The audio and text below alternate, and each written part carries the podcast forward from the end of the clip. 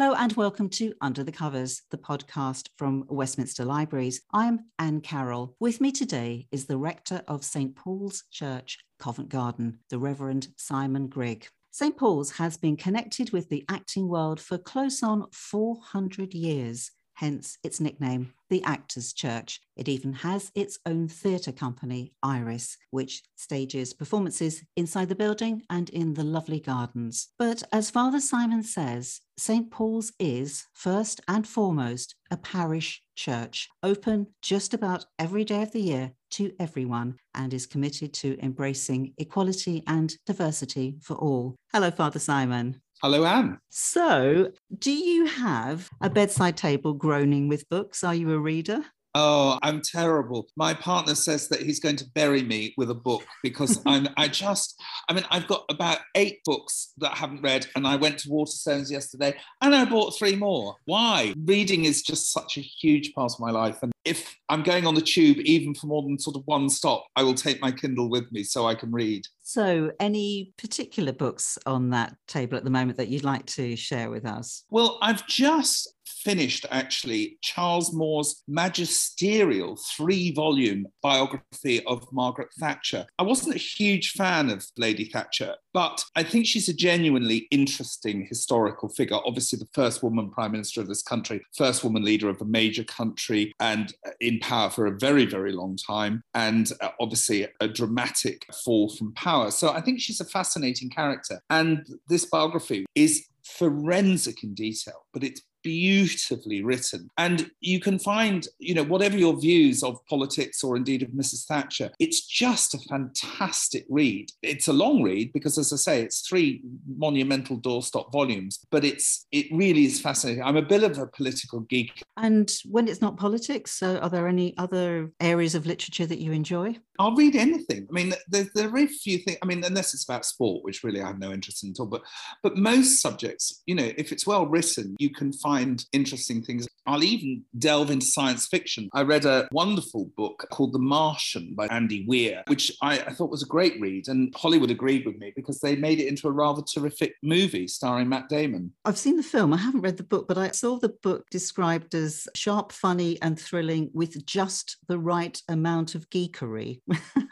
yeah, there, there is a bit of geekery in it. You can tell he's really done his research. And, and of course, it's science fiction, but it is actually quite plausible. It's actually quite believable. You can, you can really believe. And obviously, the film with the special effects is very realistic, but the book is a terrific read. And I thoroughly enjoyed it. So definitely recommend that one. Would you have a preference, the, the book over the film, or, or are they equally good?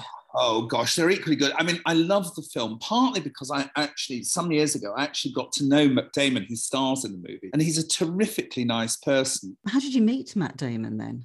yeah, well, quite. You know, how, how do you meet a superstar? Um, it was well, it, it was bizarre. So at the time, we have within St Paul's Church, uh, there's an organisation called Theatre Chaplaincy UK, and we seek to put chaplains into theatres, both in the West End and across the regions. The theatre industry, as many people will know, is, is you know, a pretty precarious profession, and obviously recently the pandemic has, has been absolutely devastating for the industry. But even before that, it's a pretty tough life. And we put chaplains in theatres not to try to convert anyone to anything really, but as a pastoral support for people whose lives can be quite tricky and difficult. And I was, for many, many years, over 20 years, I was chaplain to the Garrick Theatre in Charing Cross Road in London. And we had a play on called This Is Our Youth and it starred Matt Damon. And Matt was with it, I think, three months or something. And he was just such a nice guy. And I mean, so much so that one night he said, Right, let's go to the pub after the show. And I said, Well, that's obviously not going to happen. He said, Well, why not? I said, Because you're Matt Damon. And he said, No, it'll be fine. It'll be fine. And he sort of put on a baseball cap and off we toddled to the pub. And it sounds a bit daft, but it's almost like he turned off the sort of star wattage thing that he gives off as, you know, a major Hollywood star and was just this bloke and he's a thoroughly nice man. And there is no ego, there's no Hollywood star about him at all. He's just a thoroughly nice man. That's a lovely anecdote. And nobody came up to him in the pub at all. I mean, I went to the bar and he sort of was in a corner with the baseball cap on. I did see one person kind of look a little bit puzzled, but that was it. No, it was completely fine. How lovely. So, this love of reading, did mm. it start early on? Was there a particular oh, book? Yes. There was a book in well, your childhood? All, it's all down to my mum. Like, like most good things in my life was down to my mum. I had the most wonderful wonderful mum. Every week, she would take us to the library and encourage us to choose two books. Kind of had to read two books a week, not not because I was sort of made to, but there were two books to be read, so one read them, and that started it really. So you know, I'm a passionate supporter of libraries because now I'm very fortunate and I can afford to buy books, which I do at rather alarming rate. But for people who can't afford to buy books, a library is absolutely a university, a school, an art centre, a science space, it's everything. And whatever else we cut, we must never, ever cut libraries. Oh, thank you for saying that. So, in those childhood years. Was there a book that? Really... yes, I'm afraid there were. And, and, at this point, almost every actor of a certain age and above is going to groan because we all read the same book. And that's what turned us into theatre mad people, which is a book called The Swish of the Curtain. Uh-huh. It's written by somebody called Pamela Brown. If you ask any actor over about 40, 45, they will say, oh, yeah, Swish of the Curtain, because we all read it, fell in love with these group of, of children, young people who basically founded their own theatre company. And we all wanted to do the And, and we all got the theatre bug. Of course, it's terribly dated now. It was certainly still around when I was growing up, and I absolutely loved it and read it time after time after time after time. She was about 14, wasn't she, when she wrote it? Yeah, I think that's right. I think she was actually quite young when she wrote it. And of course, if you read it now, you could think, oh gosh, you know, there are things that you wouldn't do. But the overall effect was, and not just for me, but, you know, for hundreds of thousands of people, was just she drew very, very good characters that were really very believable. And this dream of a theatre becoming a reality. Well, it's fictional, but it felt real. Did it have quite an inspiring effect on you career wise then? Oh, yes. I mean, I'd already sort of got the theatre bug anyway, again, thanks to my mother, because she was taking me to the theatre really as soon as I was old enough to sort of behave, you know, and she would take me to ballet and musicals and plays and everything. And so I was already kind of fairly obsessed with theatre. And then Swish the Curtain, and that was like red rag to a bull. And then so after that, I was really pretty much doomed to become that terrible thing, a child actor, which I did. And so acted then for, for some years, actually. But uh, that's all a very, very long time ago. Was it a tough life being a child actor?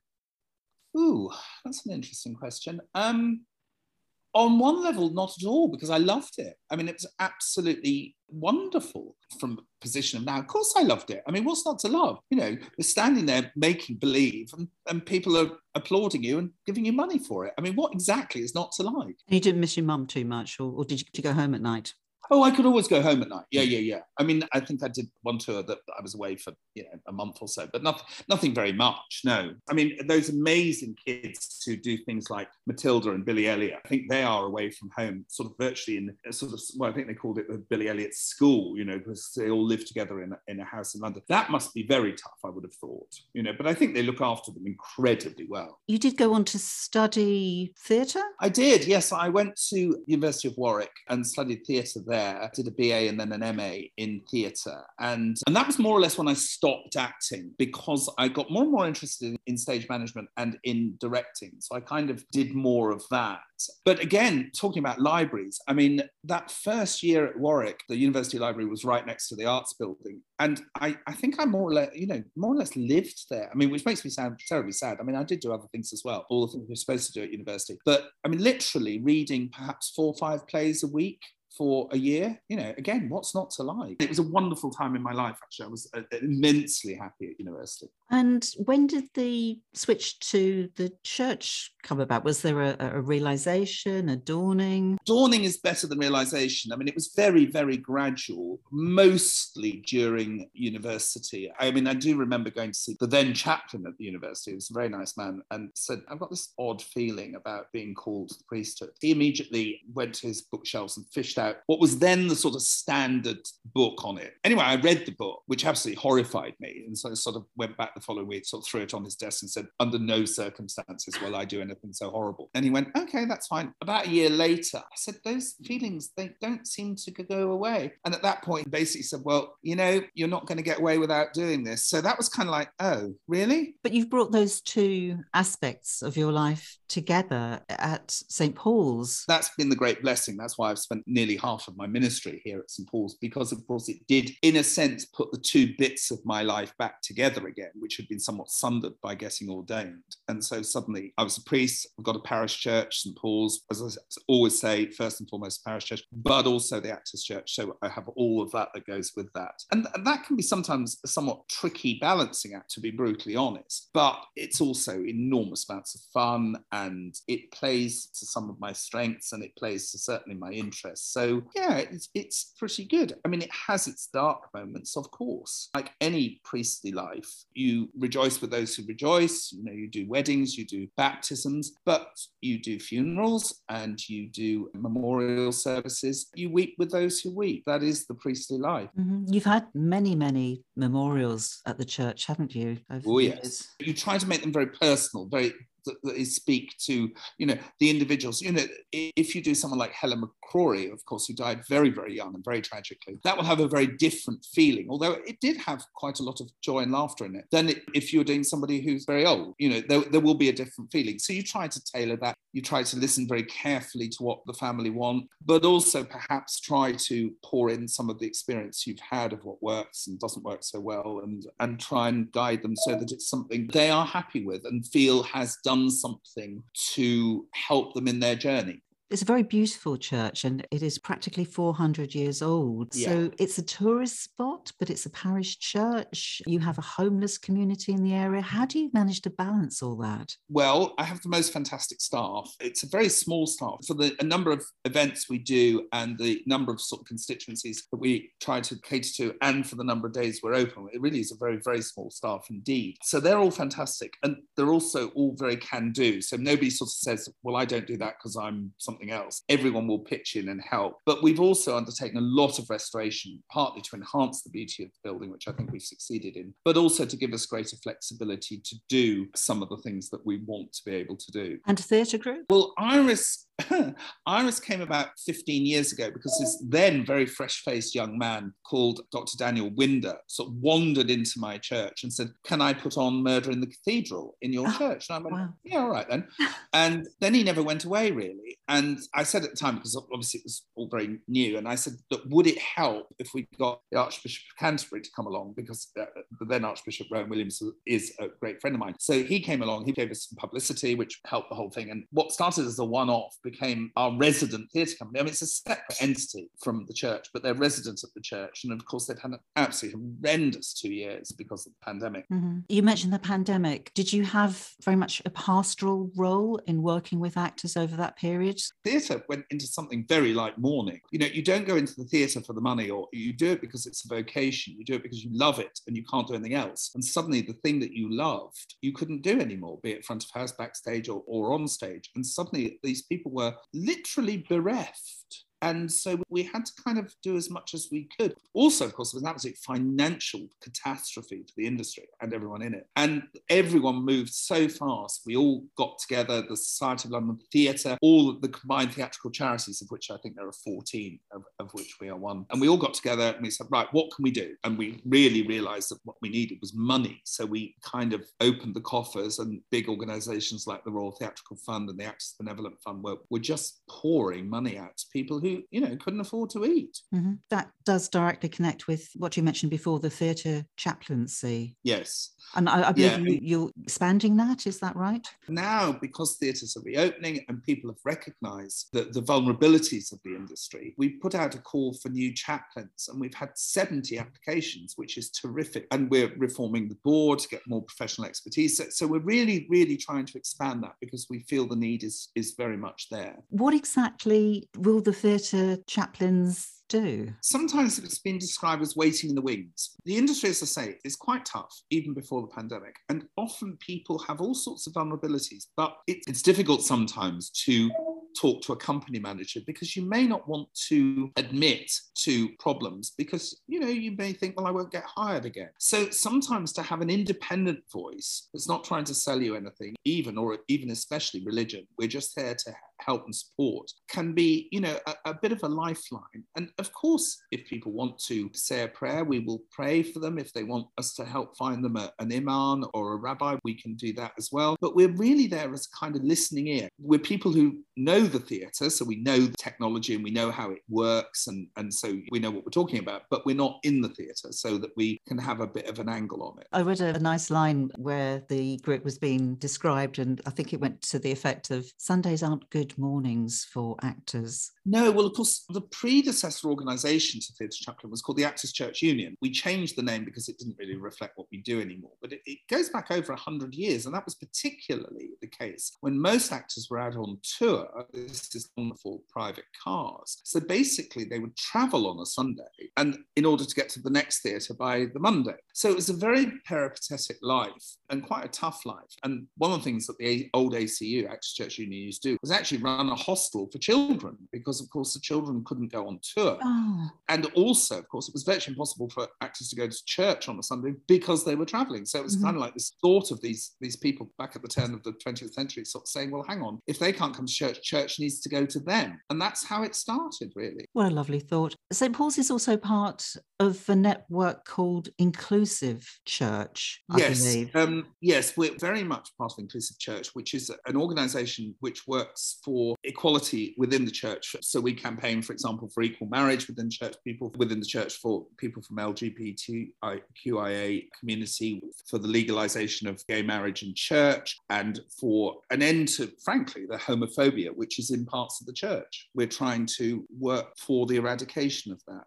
And it's an idea of inclusivity for all, and that covers a very broad field doesn't it? Dis- it disabilities. and it's tricky because some of the worst forms of discrimination are the ones you don't see. So, you know, it's sort of somebody coming to me and saying, well, actually, please don't say my brothers and sisters because I identify as non binary. So I would no longer say brothers and sisters in Christ. I will just say friends in Christ because that's that's more inclusive. So, and, and again, that didn't come from me. That came from somebody who identifies as non binary coming to me and saying, that isn't helpful for me. So it's kind of that. It's, sometimes it's the stuff you don't know that you need to be told. And hopefully, I'm trying to be somebody whose door is open to people saying, no, change that. It's not right. That leads me to think it's a situation where people feel confident enough to go to you, to people at St. Paul's, and to be able to express themselves. I truly hope, you know, I mean, that's one of those things that, that you could never claim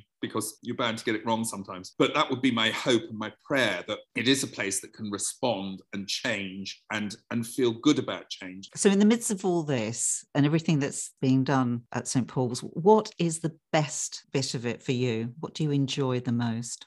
Oh gosh. Um yeah, it's a really difficult question. One of the things that frustrates me about it is that we will do something really, really well, that we will be really pleased with, that everyone's pleased with, like be it a memorial service or a wedding or whatever. Almost any other church will go, phew, that's great. We can really rest on our laurels. We can never do that because we're always immediately on to the next thing. So that's kind of a frustration. So the way we get around that is we actually have quite a lot of fun. We believe in having quite a lot of fun. And I think it's sometimes it's that, our ability to laugh at really, frankly, some of the absurdities that go on. And we'll just shut the door and just, you know, have a laugh at what's been going on. And, and that I always enjoy because the staff are so supportive and, and we do have a good laugh. But I think any priest will tell you really really that it's coming together on a Sunday and sharing the Eucharist is that's why we do what we do. So that is always at the heart of everything I do is the Eucharist. Because without that, I believe there is no church. It's that that makes possible the connection between humanity and God for me. And so that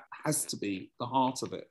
Thank you so much. Now, before we go, there's just a reminder of the books that Father Simon chose. There was the three volume authorized biography of Margaret Thatcher by Charles Moore and The Martian by Andy Weir. And I think we could add an honourable edition of The Swish of the Curtain by Pamela Brown, which was also mentioned. Finally, if you'd like to check out our library services, physical and online, you can go to www www.gov.uk forward slash libraries. It's easy to sign up to our newsletter, which will drop into your email account every month. And we're also on Instagram, Facebook, and Twitter. And for online events, you can go to Eventbrite and search for Westminster Libraries and Archives. Thank you so much, Father Simon, for taking part today. Thank you. I've really enjoyed it. And it's been a, a lovely trip down memory lane to remember the books, especially Swish of the Curtain. And I will literally go off to the study now and, and find it and probably read it again.